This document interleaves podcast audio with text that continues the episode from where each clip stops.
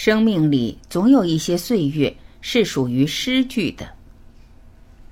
蒋勋。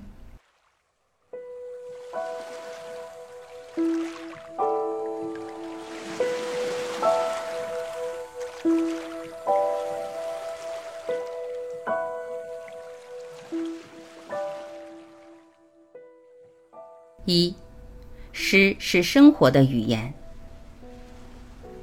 我想每一个时代都有诗，在我们这个时代里，大概十五六岁开始有很多人生的梦想，也许在日记里，也许写给你所喜爱的人，你就会用一些诗句。可是很有趣，在到了我这样的年龄，有时候跟朋友一起吃饭，我就想试探一下，我就说。我最近写了几句诗，我念给你们听好不好？他们一脸惊讶，然后说：“你别来了。”有时候我觉得蛮感伤，也不知道为什么诗会落到这样的一个程度。可是很奇怪，如果你跟一个人单独的、很安静的谈一些事情的时候，他忽然会很害羞的说：“哎，你知道我十五六岁还写过诗。”我想，大概是我们青春里忘不掉的一些梦想，在我们的人生里面，一定有一些岁月是属于诗句的。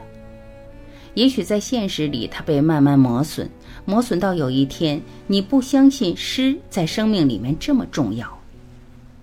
我自己一直讶异，为什么有一个时代，他的诗是这么精彩，就是唐诗。大概所有人的童年也都读过朗朗上口的唐诗。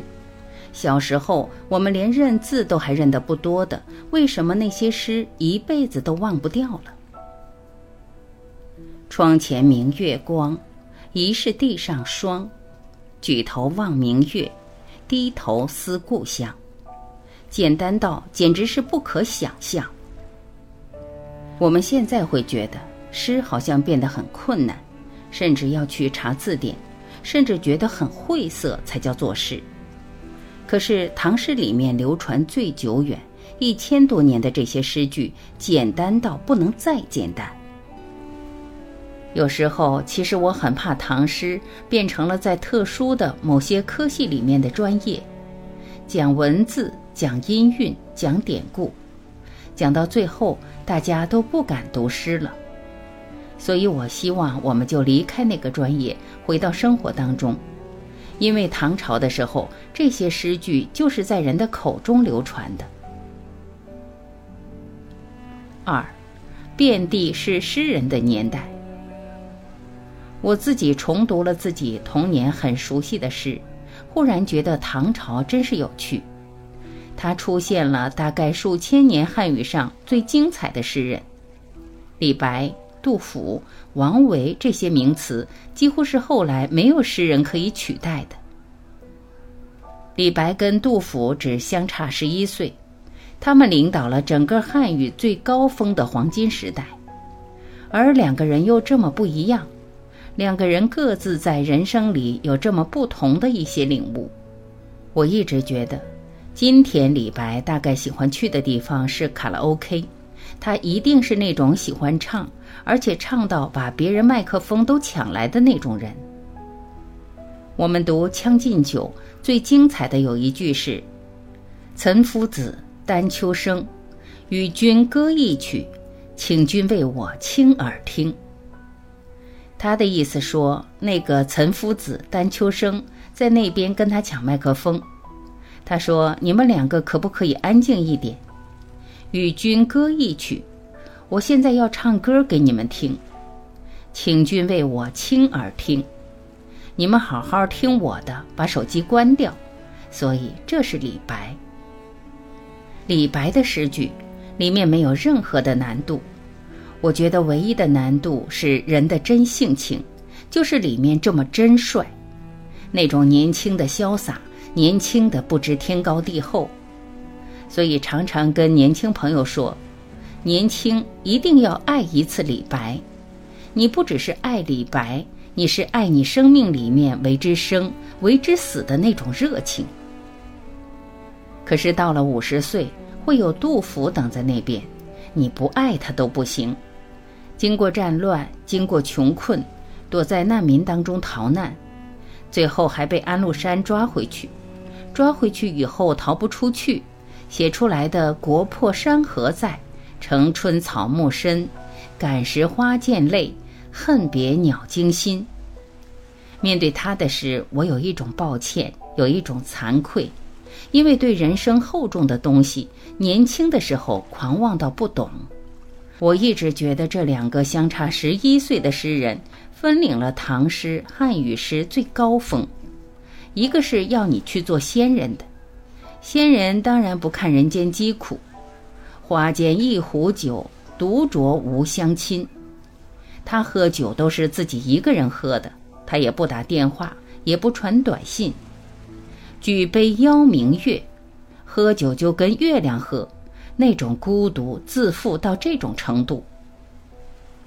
可是杜甫不是，在李白的眼睛永远看在天上成为仙人的同时，杜甫永远看到朱门酒肉臭，路有冻死骨，路边永远有一个倒下去死掉、饿死的人。他永远觉得是他的罪过。我想被称为诗圣的圣，年轻时候是不太容易懂的，因为圣是要在人间完成自己的。年轻的时候一定要有几句李白的诗句在你的身边，那么中年以后也要懂杜甫的对人生这么厚重的悲悯。我觉得李白跟杜甫也许是我们人生的两个很好的平衡。怎么样在仙跟圣之间保有我们自己内在？李白的干净、孤独、自负，跟杜甫向外的时候对人世间无限的宽容。我想，我现在人生最大的向往，能够在仙与圣之间悠游自在吧。三，流浪在宋朝。我们歌颂唐朝，是因为唐朝国势的强大。唐朝有李白，但我们也可以说，北宋出现的刘永和苏东坡等人有另外一种生命的豁达和从容。我最喜欢的中国知识分子大概都在北宋。欧阳修、王安石这些人都可以进退不失据，就是因为他们有一种对人格的完美要求。他们做官不是为谁做的，是因为自己的理想，所以他们非常清楚做官与不做官之间的分寸。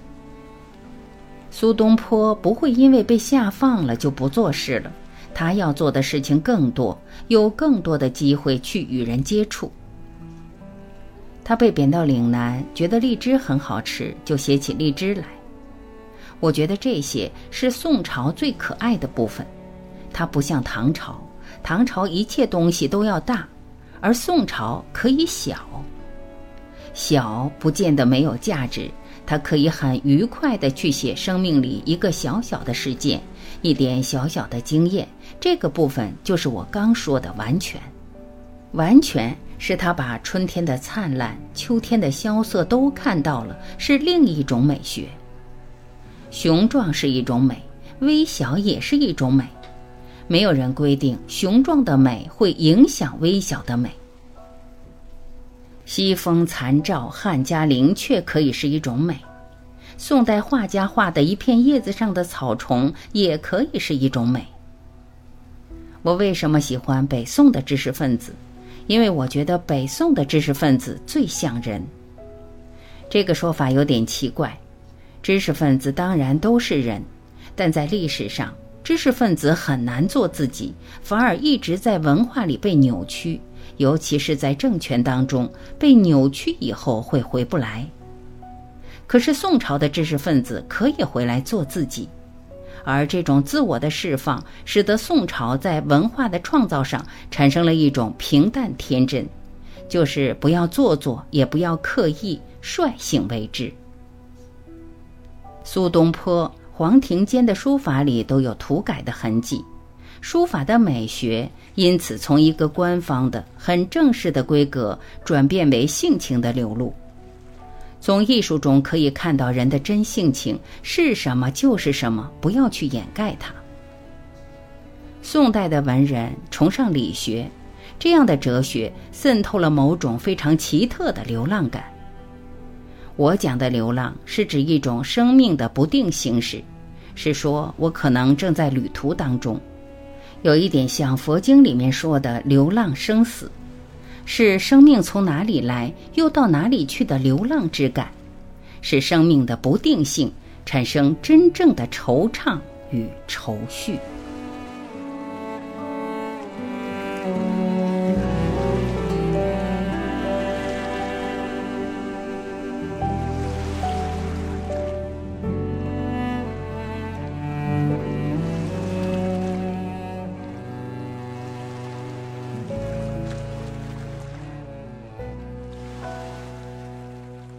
感谢聆听，我是晚琪，再会。